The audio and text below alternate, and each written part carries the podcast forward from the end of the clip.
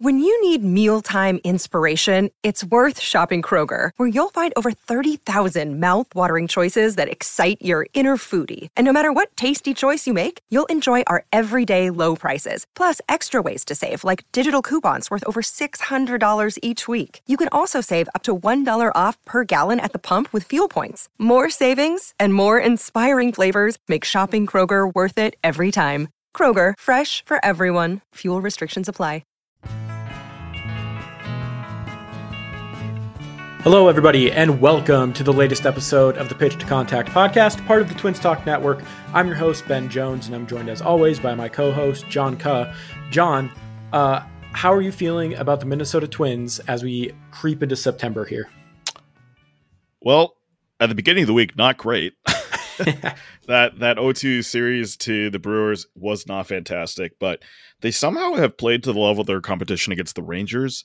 Uh, that being all said, I'm hoping that they can kind of continue that success uh, this upcoming week when they go down to Texas for another three games. But part of it's kind of nice because if you really, I mean, if you think about it, right after the All Star break, Cleveland went on a really bad run, and part of it was that they yeah. got swept by the Rangers. So here we are, kind of competing with them.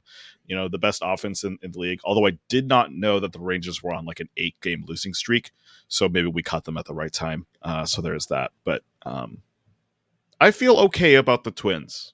That's yeah, what I'm going to say. Listen, here, here's what I'll say. I'm feeling great about the Twins. They there you go. That's the positivity we need.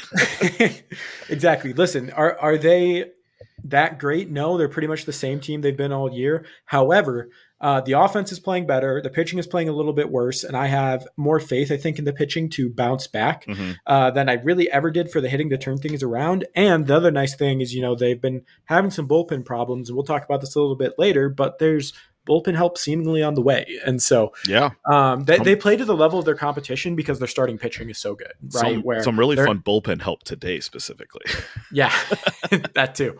Um, but yeah, they, they play to the level of their competition because they don't get blown out mm-hmm. essentially. Mm-hmm. So even a great offense like the Rangers, uh, who had been scuffing a little bit lately, but they still hit a lot of home runs. The Twins have mostly held them in check this weekend. So um, it, it's the type of team that is frustrating to watch, but can be uh, a really good playoff contender, similar to like the Nationals in 2019, who didn't have a great regular season, but then they have that rotation with Scherzer, Strasburg, and uh, Patrick Corbin that just carried them all the way through.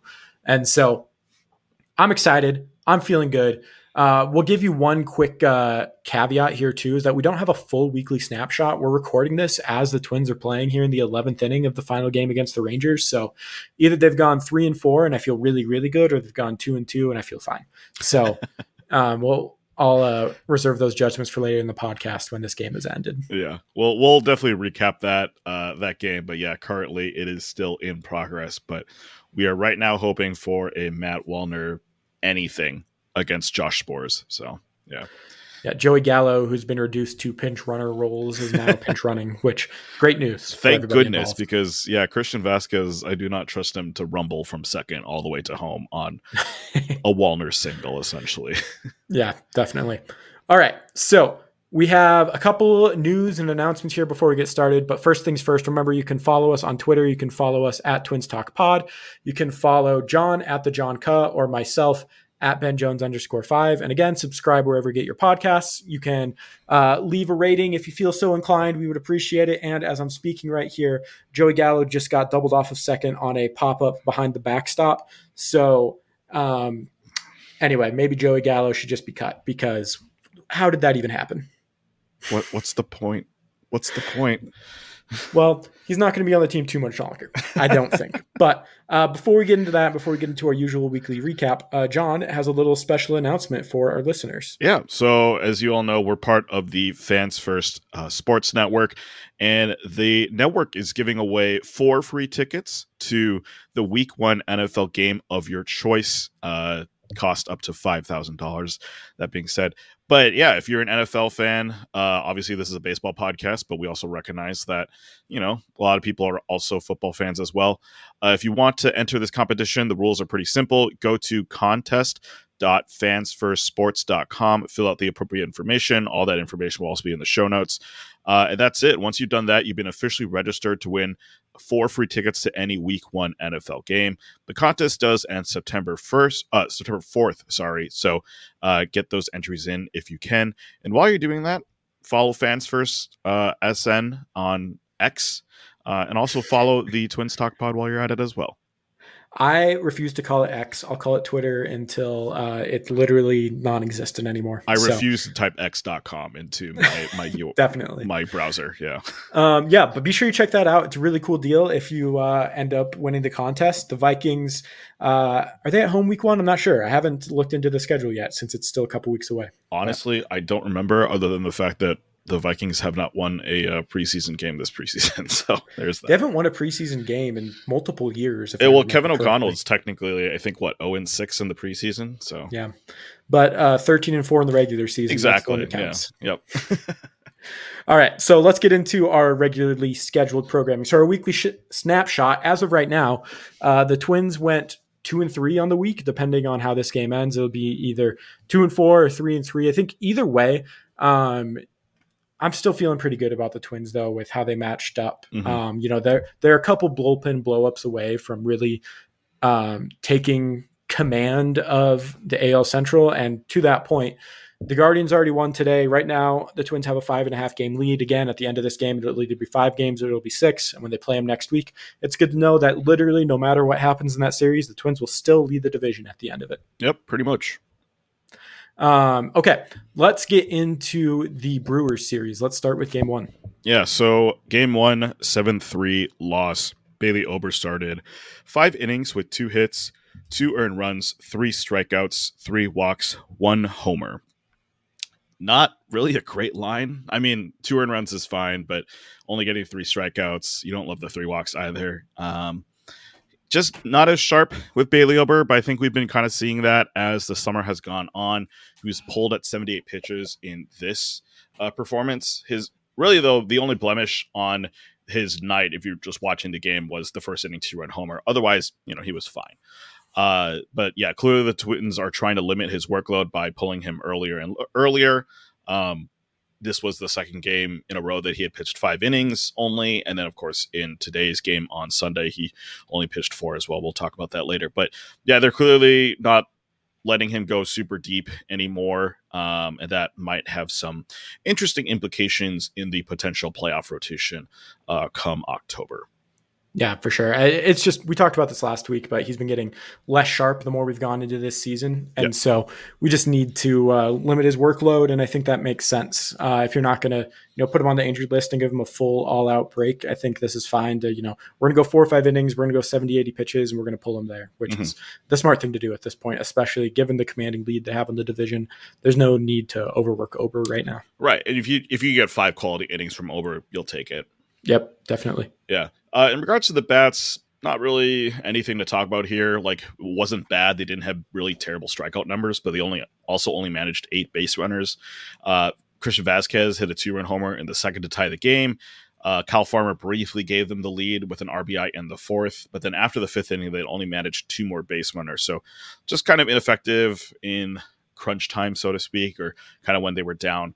But part of that really wasn't their fault because Dylan Floro came in the sixth and gave up five red runs on a bunch of singles, uh, and that pretty much put the game out of reach. Um, Oliver Ortega came in as well because he had recently been called up because Jordan Balazovic yep. got sent down and then promptly uh, gave up three walks in his uh, in his performance on Tuesday as well. So and then went on the injured list. Yeah, exactly. So just just not really a great performance overall from the Twins in general. Uh, it was a rather hot day in Milwaukee, so there is that. But um, yeah, it just wasn't uh, just wasn't a good game overall. Yeah, I don't know the the Floro thing. He's better than Jorge Lopez, who has not pitched any better with Miami. Everybody will be uh, thrilled to hear. So he, he got singled to death. There's a little bit of you know Cleveland's Cleveland Guardians TV mm-hmm. ah Cleveland Guardians flashbacks where it's these soft singles over and over. A couple of them were more hard hit, but still not not what you want but this is kind of the struggle they've had for the recent weeks is getting through those middle innings. And mm-hmm. then even when they do get through them occasionally uh, with jackson duran being overworked still struggling to get out of the game. Yeah. It, it the bullpen's just not very pretty right now. Um, and that's unfortunate.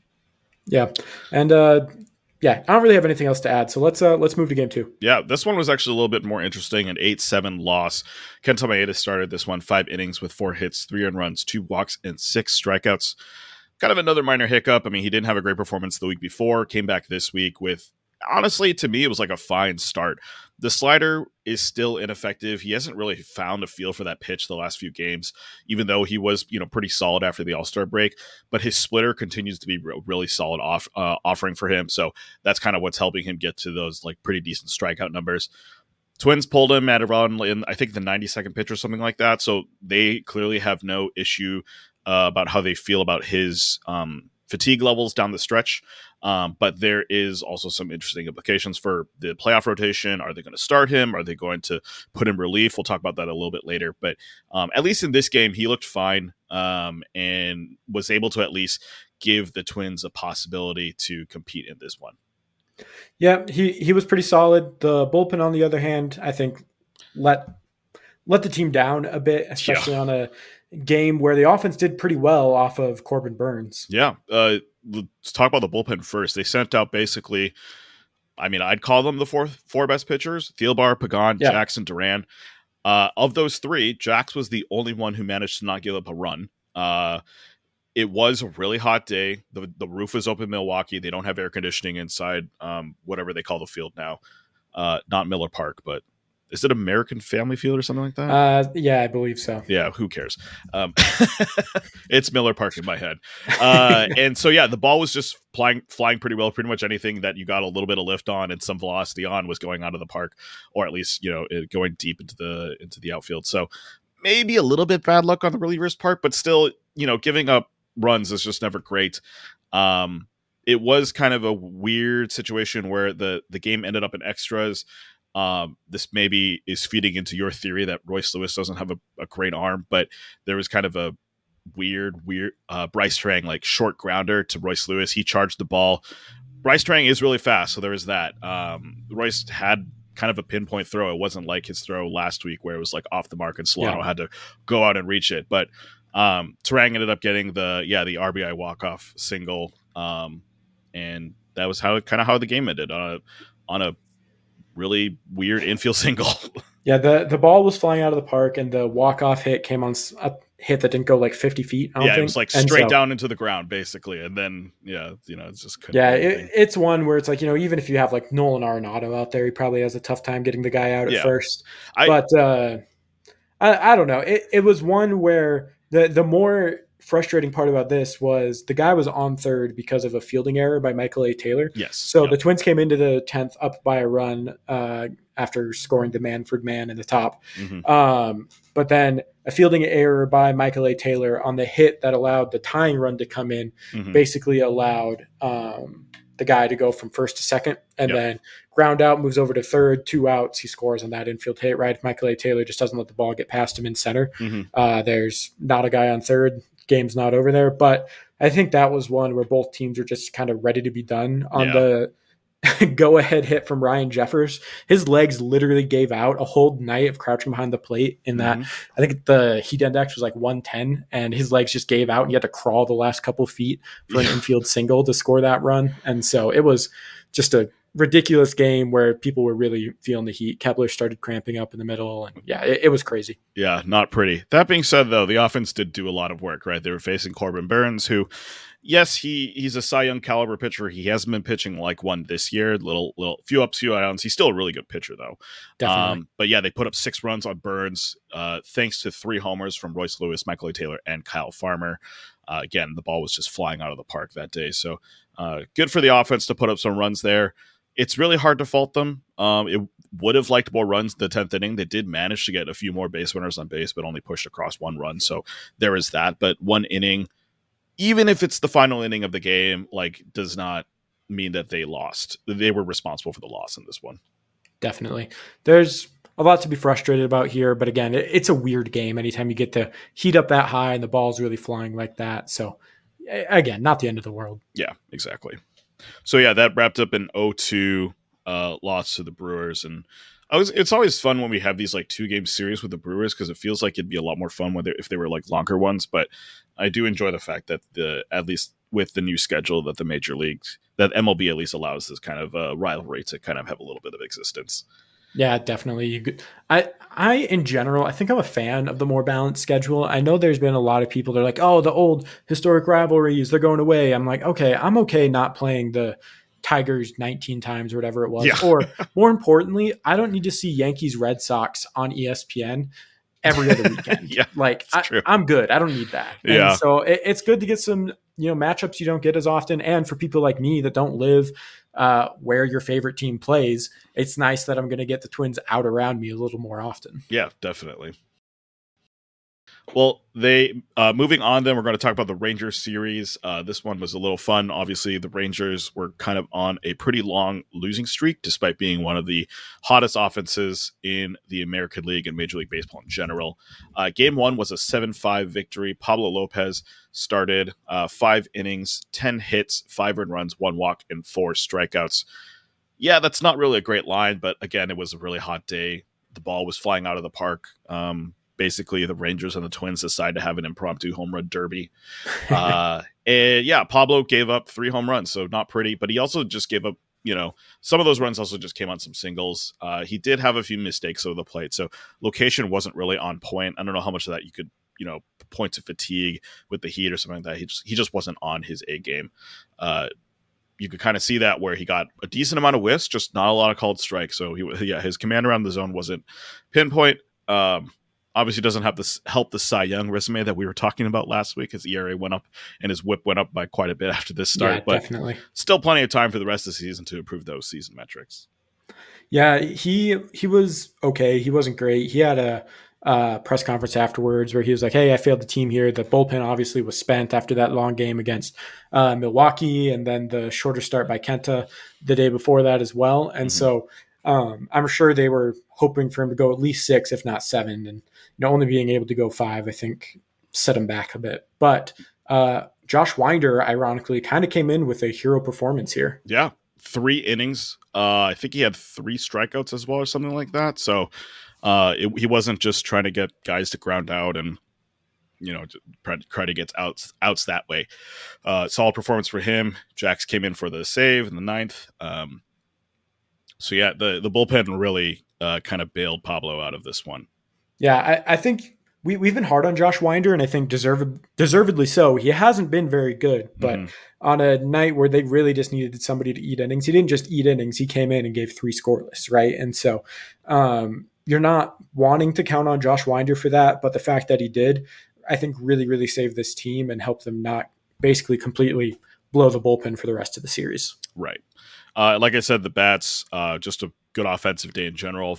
Uh, Cal Farmer, Michael A. Taylor, Royce Lewis, uh, yeah, that trio hit homers again uh, for the second day in a row. And then Jeffers hit a homer as well in the eighth. Probably that was the most notable one, obviously, because it gave the Twins the lead. Um, ironically, the Twins, despite putting up seven runs, were one for eight with runners in scoring position. Uh, I just thought that was kind of a funny stat. Um, but yeah, Jeffers, I'm sure if you've seen the replay, uh, pretty sick bat flip. But yeah. uh, it caused a little bit of bad blood for the rest of the series, which I thought was kind of funny. But um, yeah.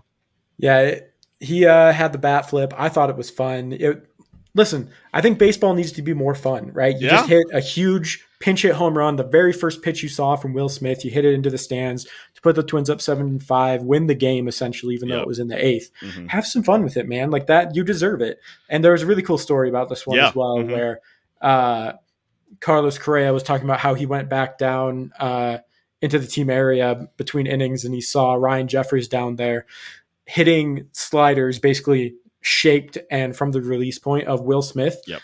Planning on that exact scenario where he's like, I'm going to come in and pinch hit.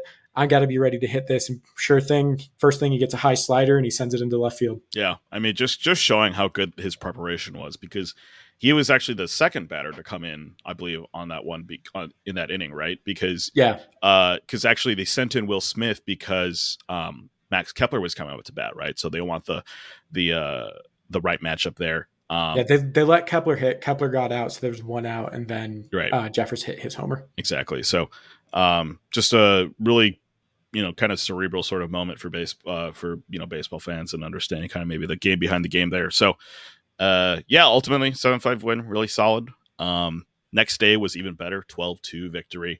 Sonny Gray started in this one, seven innings with six hits, one a run, and four strikeouts.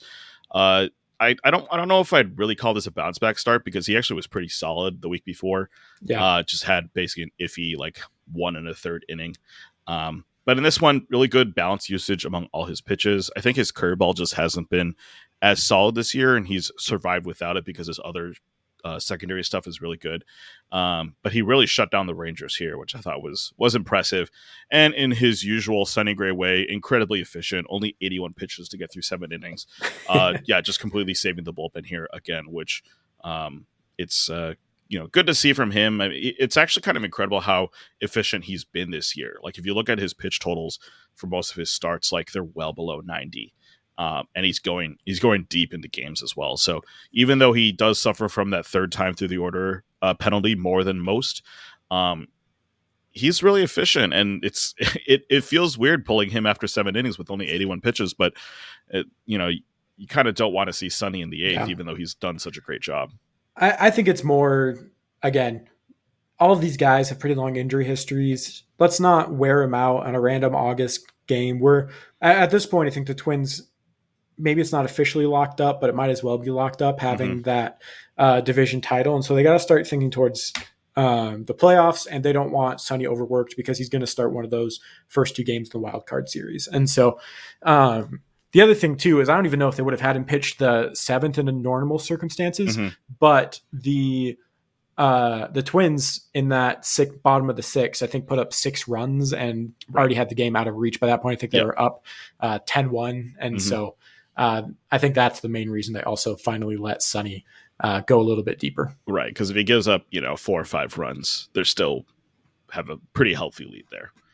Yeah, definitely. Yeah. Um, he he's been so good through five innings. It's that sixth inning on where yep. he's just run into trouble over and over and over again. Uh, and I think come the playoffs, I think he's going to start game two, and he sh- probably should start game 2 mm-hmm. But I wouldn't be surprised if they do a little bit of piggybacking with Kenta or somebody else for that game. Yeah, I honestly I think that makes a lot of sense because you get five really really good innings out of Sonny and then if you could if you can pitch Kenta for four, right? Like that's yeah, that's ideal because that's kind of his perfect like that's his sweet spot in terms of how well he can dominate um dominate other other batters. Yeah, I mean, and that's the nice thing. They have five good starting pitchers. If you want to include Keuchel as a sixth or mm-hmm. Varland as a six, right? In that series, it's only three games. You only need three starters, and so you have Pablo, you have Sonny for that third game. If you want it to be uh, Joe Ryan, if you want it to be Bailey Ober, that's fine. And then you can use those other guys to be like, okay, we know Sonny's really good the first two times through. No matter what, that third time we're going to pull him. Then sometimes you run into an issue like uh, Kevin Cash and Blake Snell a few years ago, yeah. and your decisions get questioned. But again, I think when you have somebody like Sonny who just has a very long, lengthy history, mm-hmm. there's no reason in the playoffs for him to pitch past the fifth inning. Right, exactly. All right. Well, moving on to the bats. Uh, they did score 12 runs here, so obviously really good day from them. Uh, they started out real quick in the first inning, loading the bases, and Matt Wallner had a bases clearing triple, uh, which was pretty awesome to see there. Yeah. Um, and then the funny part about this whole situation was that the bases were loaded. Carlos Correa came up, and then in predictable Carlos Correa fashion, grounded into a double play. Uh, but then they, they got the bases load up again, and then Wallner hit the triple. So crisis averted there somewhat. Um, barely. Yeah, barely, I guess. Yeah. but then uh, Correa kind of made up for it by starting off the offense in the seventh inning uh, with a homer. Um, and then the Twins hit a bunch of singles to get some base runners. Um, and then Edouard Julien hit a three run homer there. And just talking about Julien, um, because obviously we're, we're at the end of August. Um, rookie of the year race is kind of something that people are thinking about. I don't really know if Julien has a shot, but maybe some stats here. He's third in WRC plus, uh, which is actually tied with Royce Lewis, which I think is kind of funny. Um, and WRC plus is related to OPS, so they, they both have the same stats there: 139 in WRC plus, um, and then an 859 OPS, um, which is kind of you know all star level ish sort of production. Yeah. Uh, the main knock about him will be just counting stats, right? He's 15th in plate appearances among qualified rookies. He's 10th in homers, 11th in runs, 25, 25th in RBI. Of course, the RBI number is a little bit skewed because he bats lead off, so there's just fewer opportunities for him to knock in uh, base runners. But if you look at the ratios, he's fourth in average, second in OBP, and ninth in slugging. uh, among qualified rookies in the American League. So clearly, some really solid stats there. Um, ultimately, I think this is still a race against Gunnar Henderson and Josh Jung. Um, both those guys are putting up massive numbers, but Julien has less counting sets only because he has 200 less plate appearances. Like if he had 200 more, I think he'd be in the mix here for sure. Yeah, I think Gunnar Henderson probably has this one wrapped up in the AL, um, where he came in. You know, he's the top prospect or t- second ranked prospect, depending on which one you look at behind Corbin Carroll, um, and he's been really good. Right, he hasn't been fantastic. He hasn't been Corbin Carroll All Star level good, but mm-hmm. he's been very, very good. He's been batting in the middle of the lineup for an Orioles team that surprised everybody and had and has had one of the best records in baseball. And so, just narrative wise, I think it's going to be tough for anybody to unseat Gunnar, and he deserves it. But yeah, yeah I, I, think you do have to acknowledge uh, how good the rookies in general have been for the Twins mm-hmm. with uh, Julien, Royce Lewis, who is still technically a rookie before this year, uh, and Matt Wallner, all kind of saving the offense here in the second half. Yeah, like they're weirdly. I don't know if I'd call them the top three hitters, but they're essentially the three of the most important hitters on this team. Yeah. Um, speaking of Carlos Correa grounding into double plays, some more live updates here as we're going. Yeah. Uh, he just grounded into another one to send the game into the 13th inning. Yeah, so that's think, 26 now for those counting. Yeah. Uh, league leading 26th. And league it's not leading. And it's not close. approaching record breaking for uh, yeah. uh, the Twins, who, again, Harmon Killebrew has the Twins record with 32. So he's he's getting there. Yeah, I mean these twins, man, they know how to set bad records while also playing good baseball. yeah, it's it's insane. Anyway, let's uh let's move on to game two. Yes, or, or game, game three, three. Sorry. Yeah, so this is when the good vibes, I guess, stopped because this was a six-two loss. Uh, but the good vibes did technically start with Joe Ryan, obviously back from the IL, five innings, five hits, one and run, two walks, seven strikeouts. Um, honestly, that's kind of the best thing you could have asked for from Joe Ryan in terms of yeah. his stats, right? The Twins knew they were going to limit him to 80 pitches because in his minor league start, I think he only had around 60 ish. Um, and so they weren't going to let him go like, you know, 90, 100, but they're going to limit him at, him at 80, and he gave them five really, really solid innings. Um, of course, if you look a little bit deeper, the command wasn't completely there. Uh, he did give up a lot of pitches right in the middle of the zone, but I think thanks to just how deceptive his fastball is, the Rangers couldn't take advantage of kind of those gimme pitches. So uh, good for him. Uh, he gets Texas next week again, unfortunately. So uh, we'll see how that goes. But he limited them well on Saturday. So I feel like we have yeah. to feel good about that up- upcoming start. A couple other uh, stats here on Joe Ryan. So the big thing for him was when he went down his four seamer, which is his specialty pitch, essentially was just getting hammered, right? Something yeah. about the injury. He was taking a little bit of velocity off. Maybe he wasn't having the same deception as usual. Mm-hmm. Anyway, uh, yesterday he had 128 stuff plus on the four seamer. So basically 100 is average, 128 is great. Mm-hmm. Uh, he was at 99 in that stretch between the Braves game where he started getting off, giving up homers and when he went on the injured list. So his four seamer went from average and low velocity to really, really good in low velocity. Uh, so it's uh, it, it's really good to see him look more like himself. I think we'll see if that keeps up once he starts getting a more usual workload. But given how the Twins have treated their rotation, it looks a lot like they're counting on him to be that third starter in the playoffs right now. Yeah, and honestly, I don't think you can be annoyed about that. I think that's a good no. thing. Um, I mean, if if we get first half Joe Ryan, I mean, first half Joe Ryan is a game one playoff starter. You know, yeah. Uh, even basically Cy Young conversation the, yeah. for his first half of the season. So yeah, I mean, it, was, it was the point where we had this conversation, and you know, Sonny got selected to the All Star roster, and then Pablo got added mm-hmm. as an injury replacement later on. Yeah, and I was like, hey, Joe Ryan is maybe better than both of them so right. far, and yeah. so yeah, he he was right in that conversation with the two of them. Yeah, and then another cool thing, uh, uh, well, cool thing, maybe a weird thing to call this, but his velocity was pretty much around the same in this start. And that's obviously something you look for when guys are coming back from the IL. You know, are they fully back? And his average yeah. velocity for this game was only down half a tick, which is pretty much the same. It's not it's not anything to be concerned about. Exactly. So he he clearly is healthy, and the Twins are definitely going to let him go further um, next week. Yeah. Although, if you were watching the game on the National Fox broadcast, you wouldn't believe it because AJ Pierzynski kept on talking about how, oh, Joe Ryan, before he got hurt, you know, he was throwing 96, 97. I'm like, okay, you, you could just look this up. Like, he hit 96, 97 a few times, but that's Right. never the type of pitcher he's been. And Yeah. like, oh, his four seamer so good. Yeah, his four seamer so good, not because of the velocity, but because of the deception and the movement. And so Yeah. it, it was it's one of those things where I get pretty bothered by this in general as a Minnesota sports fan, where Mhm. um, you I see it a lot with the Timberwolves and I see it a lot with the Twins, where it's like clearly you guys just have not paid attention to the Twins. Oh, whatsoever. completely. Yeah. With the Timberwolves, anytime they're on ESPN, it's the same thing where it's like, oh, Jalen Jalen Noel, he's been so good for them. It's like, no, he hasn't. what are you talking about? right. Yeah. I remember that in an ESPN game last year. Like, no, Oh. he's not playing because he's been bad. He's Yeah. been so bad. I, I remember so- when the national media discovered Ant, and I was Oh, like, dude, yeah. this guy's been around for a year and a half. You guys just not been seeing this. Or like, I know he he's been doing this for so, and I mean in the playoffs too. It's not like he's doing it for no one. Like in the playoffs, he stepped up his game. Anyway, we're getting lost in the Timberwolves tangent, but it's very similar to my complaint about the Fox broadcast, where it's like AJ Pierzynski, former Twin, just has not watched the Twins very clearly, and just yeah. it's little things like that where it's like you're doing one game a week. You're telling me you can't do prep work. You can't talk to Dick Bremer, or Aaron Gleeman, or Dan Hayes, or any one of the great people that cover the Twins every single day and get a little bit more of a sense of how stuff goes. It's really frustrating when they start going off and stuff like that. My wife always has to hear me talk to my TV like a crazy person.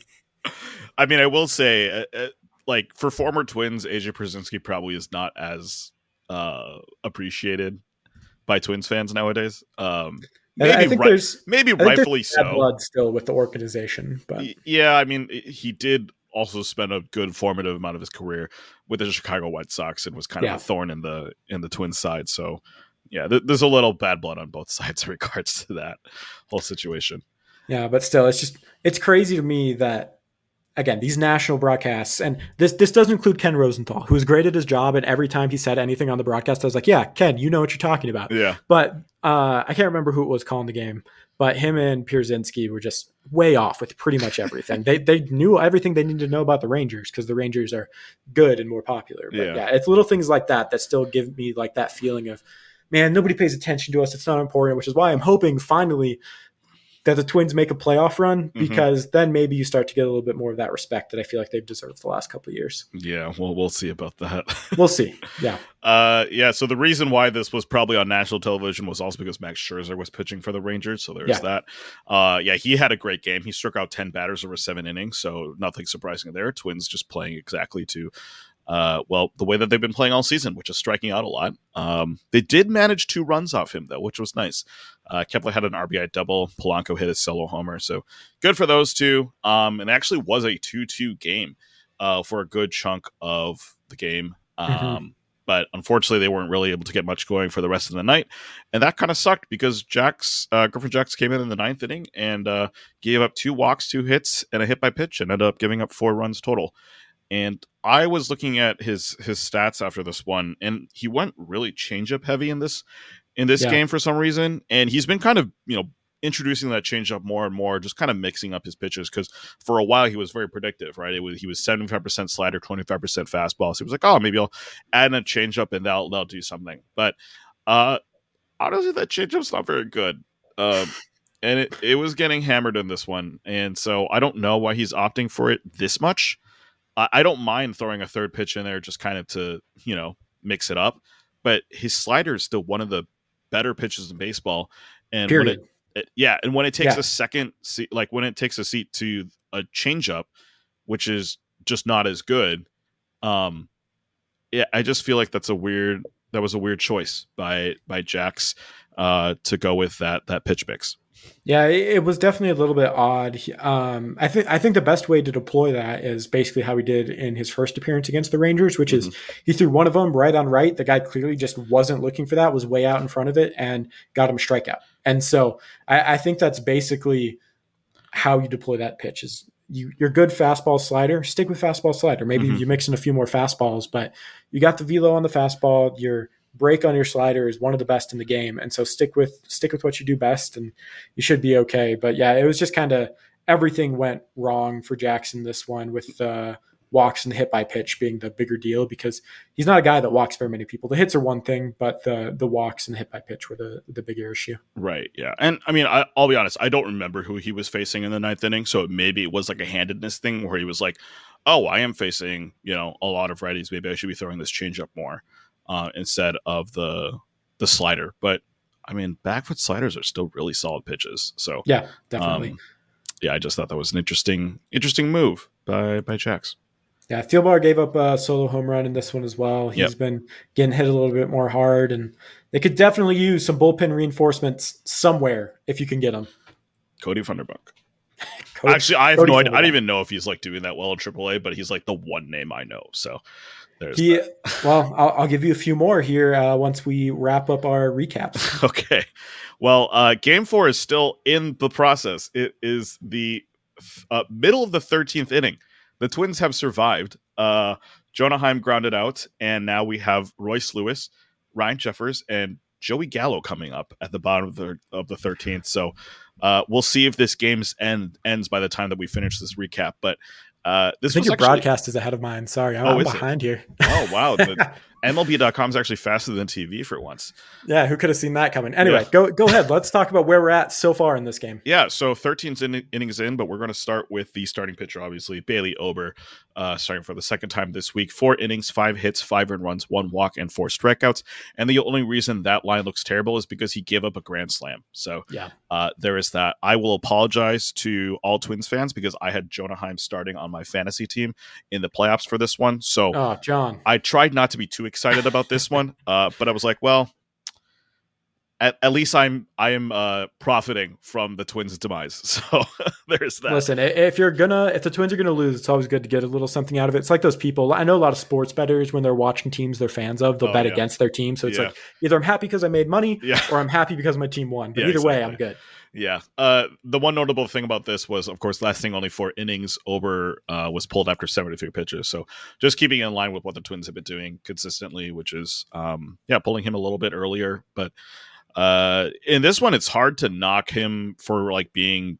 I mean, yeah, obviously basis loaded situations aren't bad, but you know you don't always give up grand slams in those things. He he actually pitched. I think it was like below the zone, right? The the the pitch to Heim, like it, yeah, wasn't, it wasn't, even terrible pitch. Yeah, it wasn't like a middle middle you know ch- uh, curveball or something like that. So it, it, was competitive. Um, it just so happened that Heim had a really good swing and uh, took it over uh, over the wall. So yeah, um, in this game, uh, I mean, one thing I would say about Ober is that his his location of his pitches has always been pretty immaculate, but it's been slowing down. It's been not as uh, precise as it has been earlier in the season. Uh, changeups could have been a little bit lower in the zone. They were kind of drifting up, and that was leading yeah. to a lot of hits. Um, obviously, that that uh, grand slam was on that changeup, but that was a little bit lower in the zone. So I don't, don't want to fault him too much for that. But um, yeah, maybe fatigue is a little bit part of this. But I think the Twins, if they they're sticking with the five man rotation because in this game Dallas Keuchel came in relief, so they're sticking to to five pitchers for now. Um, but I wouldn't be surprised if they try to fit in a spot start here and there just to give the guys maybe an extra day of rest. Yeah, the uh, the report from Aaron Gleeman earlier this week was basically they're specifically trying to limit uh, Bailey Ober. I think the mm-hmm. injured list stint for Joe Ryan kind of helped him recoup here for a bit, and so they're a little bit more confident there. But they're they're specifically going to piggyback Ober and Keuchel here for I think at least the next couple weeks. And we'll see how that works, and maybe they do start to work in some more spot starts as you get towards the end of the year. You have a few more off days, a little bit more uh, breaks built in there anyway, mm-hmm. and so. True uh, for now, the plan is piggybacking Ober and Keuchel, but you know we'll we'll see if that changes at some point, or if they want to you know bring up Varland to do that with someone as well. Yeah, um, moving on to the bats, I'm just going to apologize again because I was starting Jordan Montgomery in this one on my fantasy team. So I really went for the two for in this one, Jordan Montgomery and uh, and Jonah Heim. But it was a lefty against the Twins. It was the right move. That that's the thing, right? Lefty against the Twins. Uh, Jordan Montgomery like has been a decent pitcher this year. Uh, so like he probably would have been able to get out of this start with a you know a, an okay start, but it was also a lefty against the Twins. It was like that's got to be a, that's got to be a great matchup. Yeah. Unfortunately for me, uh, Jordan Montgomery was was like really good in the game and then was really bad. So uh, it was great for like three no hit innings first. Uh, that sucked for the Twins, obviously. um, they finally got hit in the fourth. uh, one single, and then I think they got another single the fifth, and then finally got runners in the scoring position on the sixth, and that's when they broke through for four runs. Thanks to Royce Lewis for uh, answering Jonah Heim with a grand slam of his own. And yeah, like we mentioned earlier, Royce is tied with um, Edouard Julien for third in, in, the American League and you know WRC plus slash OPS. Again, doesn't have the counting stats, but he's clearly showing that he's a very capable hitter. He like just performs in the big spots. Um, as I say that, he is only the big spots. Only the big spots, though. Uh, although he is right now. Uh shoot, never mind. It didn't happen.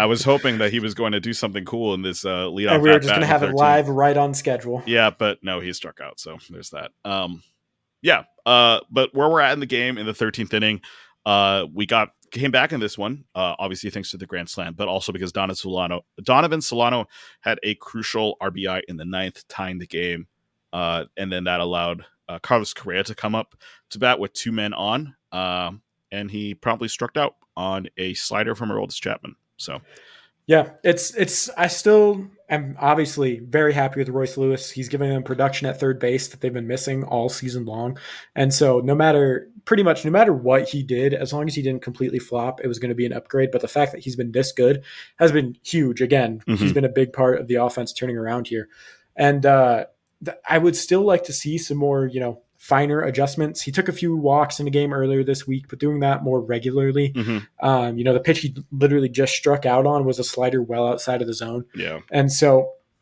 he's striking out a lot. He's not walking a lot, but that's not crazy for a young hitter, especially frankly, you know, maybe the Twins just need someone who's going to go up there and be a little more aggressive where a lot of their issues earlier on were them being passive. Also, Ryan Jeffers just swung at three sliders that were three feet outside of the zone each. So yep. Uh, we're getting some good live updates here. yeah. In fact, everyone's favorite twin, Joey Gallo, is facing a right-handed re- reliever. And if there was ever a point to um, become to prove us wrong, to prove us wrong, it would be right here with one swing. Um, he he's gonna walk it off just with our luck. yeah, I but uh, yeah. while we while we wait for Joey Gallo to do something cool, uh, let's talk about Dallas Keuchel, the long reliever. Um, I was not expecting the piggyback here, but I don't know if this was planned from the Twins. If they were thinking, you know, we're going to pull Ober probably in the fifth, so let's get Keuchel like three innings to work. And uh, instead, he pitched five innings, five hits, no earned runs. Did give up two walks, but that's fine and he, he struck some really out, long outs. he struck out three batters. Oh man, Keuchel has managed to have more than two strikeouts in a game. Uh, yeah, it was yeah. So, like I said before, this was the plan. Uh, Gleeman reported it on his podcast uh, yesterday or 2 mm-hmm. days ago, whenever that came out. But uh, basically, just saying, you know, Keuchel Ober, that's going to be the piggyback here. Sure. And uh, I don't think they planned on him going five, but given the state of the bullpen, I think they were like, well, his pitch count is low. He's throwing the ball well. Let's yeah. keep going. And probably even more important, since the game is most likely now going to head into the 14th inning, and they're going to use all the relievers anyway, that mm-hmm. he was able to to go that far. And uh, yeah, I don't know. It it was another one of those Keuchel outings where he wasn't very good. Um, he gave up, I think, four different warning track fly balls, mm-hmm. and uh, as our mutual friend John Foley said to me earlier today, he's testing the limits of how hard balls can get hit without giving up runs. So it's it, wasn't good, but he again didn't give up runs. And yeah. if he's not going to give up runs, who am I to argue with that? Right. Unfortunately, though, the Twins' strategy of trying to preserve their bullpen uh, didn't go so well because obviously we are in the bottom of the 13th right now, and so far, uh, Duran, Caleb Thielbar Emilio Pagan, and uh, Dylan Floro have all pitched one inning. So basically, all we have left are uh, Griffin Jax, Cole probably Sands. not available. Yeah, that's true. J- Jax is probably not available. So we're kind of down to Cole Sands and Josh Winder, um, which is uh, always a great position to be in. Um, the the good news is the Rangers aren't doing too hot either. They're throwing out uh, Jonathan Hernandez, who has a believe six point five ERA and was just recalled from AAA yesterday. Yeah. So uh, we're all kind of on our last limb. So the bigger thing with this game, I think, is uh, going into tomorrow against Cleveland. Yeah. The the bullpen's going to be pretty spent, and so I wouldn't yeah. be surprised if maybe there's a roster move or two to get a fresh arm. Well, base. I mean, Duran only pitched nine pitches this this game, so there's that. But Duran, Pagan, Thielbar, and Floro have all pitched two days in a row. Um, yeah. So Jax will be available. Jax will probably likely. be available. Uh, you know, depending on how this game goes, Winder and Sands might be available. Um, but honestly, when you talk about a, a, a, a move, maybe we can get into this conversation. Who were they bringing up? It it would have to be Balazovic. He's the one that's not on the roster. But to Yeah. do that, since he was just optioned down, you need an injury, and so well, they did, right? Wasn't it? Didn't they bring him up because Ortega got hurt? Um, they did, but then when uh, who was it that came back? Somebody came back, and he was oh, it Uh, was uh, Joe Ryan, Ryan. and Yeah. then they just optioned him like normal. Right. Yeah. And so because of that, you have the 15 day rule again. Yeah. And so Mhm. they would have to come up with some phantom IL injury, which you know at this point in the season somebody has something that's tight, and so Mhm. it would most likely be either Winder or Sands. Where it's like, oh, turns out they have a hamstring strain; they're going to be out for 15 Right. days. So it you know it's possible you get something like that, or if not, then that's when you're looking at okay, Louis Varland, you're coming up and pitching out of the bullpen, or Mhm. Simeon Woods Richardson, I guess I think is the other option. Brent Yeah. Headrick would be another one, Mhm. but it's literally one where you just need somebody who can actually throw, and who that is would actually depend on who's pitched recently in St. Paul, which I'm not. I don't have that off the top of my head. Right. I mean, and Sands pitched 32 inning, uh, 32 pitches on Friday, and he obviously has options, and Winder obviously has options. So those two are probably the most logical kind of send down and bring up someone who's uh, who can have a who has a bit more life in the arm. But um, yeah, while we wait for Matt Wallner to uh, become a Min- out. uh, yeah, or, or become a Minnesota hero, uh, uh, let's go over some news and notes. Yeah, definitely. So let's talk about uh, let's talk about the bullpen first, since that's topical with what we're uh, doing here. So. Yeah. Uh, I already mentioned Louis Varland, and we talked a little bit about Kenta Maeda too. Dan Hayes had a big report that came out yesterday, basically talking about the Twins' bullpen struggles and what's going on. So let's start with Varland and Maeda. Basically, the plan as of right now is to have both of them pitch out of the bullpen in the playoffs, Mhm. but that will depend, I think, really heavily on how Joe Ryan looks over this last month of the season. If Joe Ryan looks good, like he can start a playoff game, he'll start that game three. If he doesn't, like I was saying before, I think Kenta, you know, he's not great, but he's solid, and maybe that's enough to get you through. And so um, I think that will be a little bit dependent. But in his career, pitching out of the bullpen in the playoffs, he had a 1.64 ERA with 27 strikeouts and 22 innings for the Dodgers. So he's done it in the past. He has the experience. Mhm. And I think with how much help the Twins need in the bullpen, that could be a huge asset for them. Yeah, and it's obviously easier to bring someone from a high pitch count to a low pitch count. And so Yeah. even if they think about maybe a piggybacking start in series one in the first series, that doesn't prevent them from yeah, uh, transitioning him to like a 1 to 2 inning uh, reliever for like the division series or something like that. Yeah. Like if game three is Ryan and Maeda combining to get you through seven, well, then that's great. You can do Jax, Pagan, Duran, whoever you want for that eight and nine, right? It's the playoffs. You're going to uh, throw everything you have out there. So if that's all you're looking for, I think that would be a great role for Maeda potentially. Mhm. Yeah. And honestly, he he did win a World Series doing this. So Yeah, exactly. So yeah. why not? Why not one more? Let's go. let's go. It took Oh, man. 13 innings, but uh, the Twins have won the game in the most hilarious way possible. Uh, Give, give us the update. a I'm a pitch behind. I haven't seen it yet. Oh, really? Okay, then I'll wait for you to. I'll wait for, for it to happen for no, you. no. Let, let, let's hear it. I think we're about to see walk off walk. We sure are. Walk off walk. Yeah. That's right. Michael A. Taylor, hero of the game. Uh, oh man. Man, that took I- a while I to think- finish. Yeah, mostly I think this is a good one so that the game is over and you didn't use Winder and Sand so that you have at least two pitchers. Maybe they're not good, but they have pitches they can throw. Yep. So, uh, yeah, sorry for blowing out your speakers, people, but um, the Twins have finally won this game, and now they, they now they get to play Cleveland in a division matchup tomorrow. Yeah, so they have a they have a six game lead on the division officially. They went three and four on the week. I think Yes, they went three and four and picked up a game on their lead as well. So they'll take uh, it. there you go. We have we have the full week recap Yeah, available. a little late, but we have it. We we got it. Yeah. All right.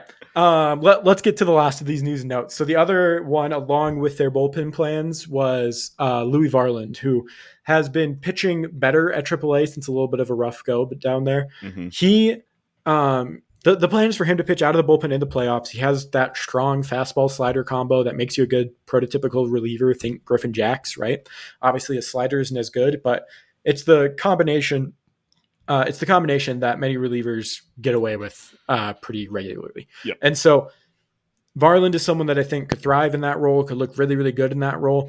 Their issue is that the Twins are still worried about potentially needing him as a starter down the stretch, and so they've been delaying uh, moving him. But right now, where they kind of have six guys anyway, if you want to count Keuchel, I think it's probably worth it once rosters expand in September to have Varland be one of those call ups and just say, okay, we're going to use you in these one inning roles and see how you look. If you look terrible, we won't add you to the playoff roster. Mm-hmm. But if you look good, then you have another guy you can rely on. Right. Yeah.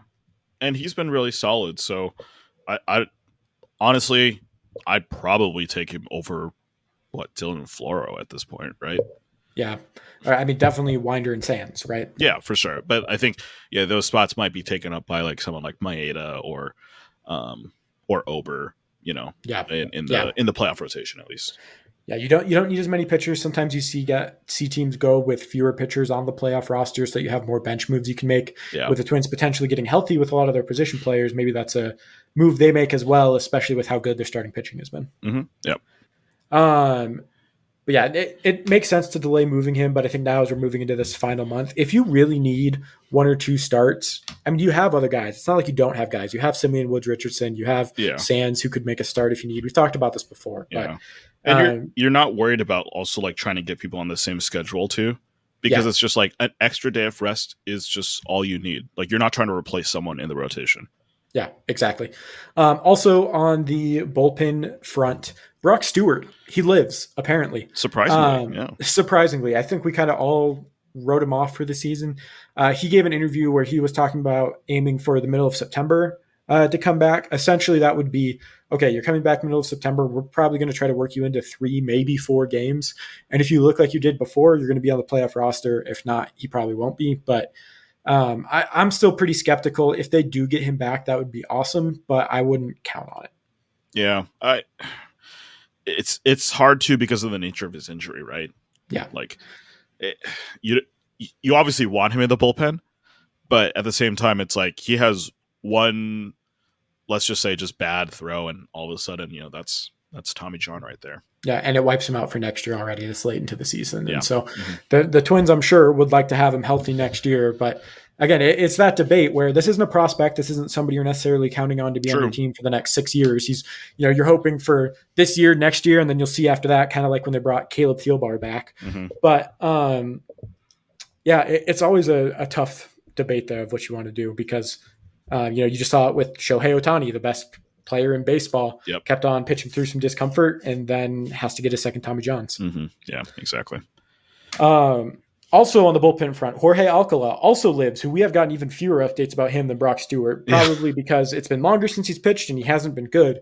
But coming into the season, he was another guy who the Twins were hoping to be in that late inning mix, and he just has been unhealthy and then bad when he's been healthy. But mm-hmm. he apparently has been throwing, he's been looking pretty good. Uh, and they're having Kirilloff and Buxton face him as kind of like a joint rehab uh, system, I guess. Yeah. Um, so he can face live hit uh, hitters and they can face live pitchers. But uh, they're planning on getting him into some rehab outings uh, next week. It sounds like. And again, it's you're not necessarily looking for can you pitch in the eighth inning. It's more can you be better than Josh Winder and Cole Sands, mm-hmm. and that's a low bar to clear. Yeah, yeah, and especially in in this situation where it's like you want someone who's got good stuff for like one inning, not just like a guy who can survive for three, right? That's yeah, that's what you're looking for in the playoffs, and so that that's where Alcala has the as the advantage over those two, assuming he's good. Assuming that, that's a big assumption. Yeah. Um, the last bullpen update that we have here is Chris Paddack, who John irrationally hates, but he's been throwing. He's been throwing well too. He's been sitting 95 uh, down at their Florida complex and apparently has been looking pretty good. He's been facing live hitters, and he's going to go on official rehab assignment here soon. It sounds like. Mm-hmm. Uh, it sounds like the Twins are pretty optimistic about him coming back and pitching in a bullpen role. The 95 is higher than what he was at as a starter, but again, essentially right now they're just building him back as a reliever, and then he has the whole offseason to do his normal offseason program to build back up as a starter. And, yeah. Um, I don't know. Maybe, maybe he's a guy that looks a little bit better in those one inning stints than he does going five or six. I will say I will probably prefer Chris Paddack as a reliever than a starter. Um, oh, let's go. John said something nice about Chris Paddack. Yeah, I mean, basically because it's just less opportunity to screw up. yeah, I mean that's fair. I mean, the other nice thing about the little contract extension they signed him to as well is he signed for about four million this year, next year. Yeah, and that's not a number where it's like, oh, we invested so much money in him, we have to have him pitch mm-hmm. uh, out of the rotation. If he ends up just being better as a bullpen uh, guy, paying four million bucks for a bullpen, a solid bullpen arm, that's yeah. totally reasonable. Yeah, so. I mean, he wouldn't be the first guy to be a you know a failed starter and become a really solid reliever. So yeah, I mean, there's multiple of them on the Twins right now. Jhoan Duran, yep. Griffin Jax, uh, Glenn Perkins, one of the best in Twins history, obviously. So yeah. it's it's Joe not crazy. technically. Yeah. Also, we, we were talking about this earlier, but really quick, I just want to have a quick side tangent about uh, Zach Littell, former Twins pitcher. Yeah, who, yeah I know, right? The, the greatest... Rays are doing the opposite with, and they're taking him from a reliever to the starter because they have so many starters hurt that yeah. they just need somebody to throw innings. Yeah. And he's been very good for them. Yeah. Like I, I remember looking at his stats. It's like, this guy's like pitching five like quality innings. You know, yeah. they're not like you know they're not five like shutout innings, but it, like this is a guy who when he was with the Twins was like a struggling reliever. Yeah, and then and the he Rays legitimately might start a playoff game for yeah. The Rays are just like, oh yeah, we'll take your cast offs. And I mean, granted, it's been like four years since he's he's been on the Twins, so it's not the Twins' fault necessarily. But yeah, uh, yeah, the Rays were like, yeah, we could take you and turn you into like a serviceable starter. Yeah. It happens so rarely the opposite way, and then the Ray, Rays have now done it twice in the last couple years. They did it with Jeffrey Springs as well, who mm-hmm. was a yeah. middling, not very good reliever, and then became one of the best starters in baseball. Yeah, it's kind of incredible how that how that works because yeah, like how do you go from like a guy who has like not even good enough stuff for like one inning to like, oh yeah, he could survive like six. the the Rays are just on another level, man. It's insane. Yeah, it doesn't make sense. Uh, they they have like five All Star caliber caliber starters hurt, and they're still just up there riding on top of the AL East. Yeah, yeah, it's it's uh, it doesn't make a lot of sense, but um, yeah, sometimes teams just find a way. All right. Uh, two other quick updates here. So Kirilloff and Buxton, I mentioned them before. The plan is to have uh, rehab plans for them early this week. Uh, it doesn't sound like they're going to come back before September, but come September, uh, I think they'll both play with Kirilloff. It's going to be a pain tolerance thing where the shoulder's going to give him pain. It sounds like it's going to be something that has to be taken care of in the offseason. Uh, and it's just, can you swing through it and be driving the ball? We talked about this a lot with his wrist injuries. Of yeah. That's how you know if it's something he can play through. If he's just hitting weak liners, weak groundouts all the time. It's probably not worth him to have on the roster. Mm-hmm. Uh, but if he's able to play through it and drive the ball, he was one of the Twins' best hitters before he got hurt. He just won AL Player of the Week before he got hurt. Right. So he obviously would be a huge boost to the middle of the lineup. Yeah, and it was a stupid injury too. So yeah, exactly. Um, Buxton. Buxton is Buxton. The big thing with him here is that they're going to play him in center field as part of his rehab assignment. So um, they, have outright said that. Uh, we'll see if he plays at all really in the regular season. I imagine they'll work him into a couple games, and even when they do, it'll be like, hey, he's going to play five innings, and then you know Michael A. Taylor's going to come in for him, mm-hmm. or maybe the opposite. You have him sub in late in the game. Yeah, but um, that's important because again, to get all of your best bats in the lineup, Buxton has to be in center, and you free up Michael A. Taylor as a late inning sub, which is important. We talked about that last week. Exactly. Um, Okay. Willi Castro's on a rehab assignment. He went one for four with a walk on Friday. He had yesterday off. He's one for three with a walk today. Uh, he, again, is an oblique injury, and so it's pain tolerance. How are you feeling? Are you sore? Uh, he'll be back soon, it sounds like, though. He mm-hmm. sounds like he's doing good. And more importantly, what are they going to do when everybody's healthy? Because ironically, they're going to run out of roster spots. And I think, much to our dismay, they might be hesitant to DFA Joey Gallo because Alex Kirilloff is such a wild card that if he gets hurt again – you're running out Donovan Solano as your everyday first baseman, which I don't know if, I, if that's ideal. Yeah, I mean, it, it is a situation where eh, it's nice that they at least get the extra roster spot in September. Yeah. Uh, so there is that, but yeah, it's it's uh, you're probably looking at DFAing Luplow if they don't want to DFA Gallo. Yeah, I think I think Luplow still has an option, so they could send him down. That's true. But... That's right. He does have an option. Um, yeah. Wow, Kyle Farmer still has an option. What the heck? Yeah. Um, so the thing about DFAing or the thing about sending out Luplow was like, oh, we don't have a right-handed bat, but now you have Buxton coming back, right? Yeah, um, exactly. And Willi Castro technically because he's a switch hitter, so yeah, um, that's helpful there. You can you could and theoretically Jose Miranda towards the end of the month as well. I mean, he'll be really hard to fit in at that point. I don't know yeah, how he makes this roster. Still, you never know. The the other thing too is just from like a 40 man roster perspective, if Alcala, Paddack, and Brock Stewart all come back, that's three 40 man spots you have to clear up. You still have Matt Canterino who could be put on the 40 man and at the or on the 60 day IL. Mm-hmm. And now that we're at the end of the year, if it's something like, okay, it doesn't look like uh, Jose Miranda's coming back this year, you can put him on the 60 day IL. It doesn't really matter. Yeah. But um, they, are going to have to clear up some roster spots if all those guys start coming back. And that's where you really have to start thinking about DFAing guys like Luplow and Gallo and, you know, maybe even taking someone like Simeon Woods Richardson or Cole Sands just off of the 40 man roster entirely. Yeah. I mean, this is where that Kirilloff um, rehab assignment means so much, right? Because yep. it's the difference between him coming back or getting put on the 60 day. Yeah, exactly. Um, and then really quick, next week they have three against Cleveland, like we were talking about. They have a six game lead. So, the, literally, the worst case scenario at the end of that series is they have a three game lead. And right. after last year, where they just got hammered by the Guardians in their games together, so oh, many man. late losses. Oscar nice Gonzalez was like literally oh, my nightmare yeah. for like a good three weeks. Yeah. And it's just nice to know that literally worst case scenario, the Twins up front. I mean, literally, if they lose every single game next week and Cleveland wins every single game next week, they're still tied for the division. and so they're they're in a really good spot. I don't think the Twins are going to lose every single game, and more importantly, the Guardians are not going to win every single game. The Guardians have been really, really bad since the All Star break. And yeah. Again, this is why you're seeing the Twins start to make more playoff plans uh, this early because they have the second best playoff odds in all of baseball. Right. Exactly. All right. Um, they've been playing to the level of the competition, and hopefully they play up a little bit here. They won three or four against Texas already, and so it's looking pretty good. Uh, again, be sure to check out uh, the podcast, follow it on your podcast platform of choice, wherever you get them. And if you want to hear more, you can uh, read us over at Twinkie Town, or you can listen to John at Pitcher List. John, do you have a fantasy tip as we're getting into the playoffs here? Uh, I might have already said this before, but Cole Ragans is the truth. Uh, he almost hit 101, I think, in his start last week. And Kansas City has one of the best, uh, like softest schedules to play against for the rest of the season. So, of course, they're in the AL Central, so it makes a lot of sense. And it's a it's a little unfortunate because they can't play themselves. But um, yeah, when you're still in the AL Central, you still have a soft schedule, even if you're the worst team in the AL Central. Yeah, Ragans turning into suddenly something good for the Royals. Is their first like pitching development win they've had in like six years. Yeah, it's it's, it's kind of incredible yeah, it, it's crazy, but good for them. Uh, you know, Ragans former top prospect seems like he's finally figuring it out. So, um, again, you can follow us on X or Twitter, whichever one you want to type into your URL bar. You can follow John at the John K, myself at Ben Jones underscore five, and the podcast at Twins Talk Pod.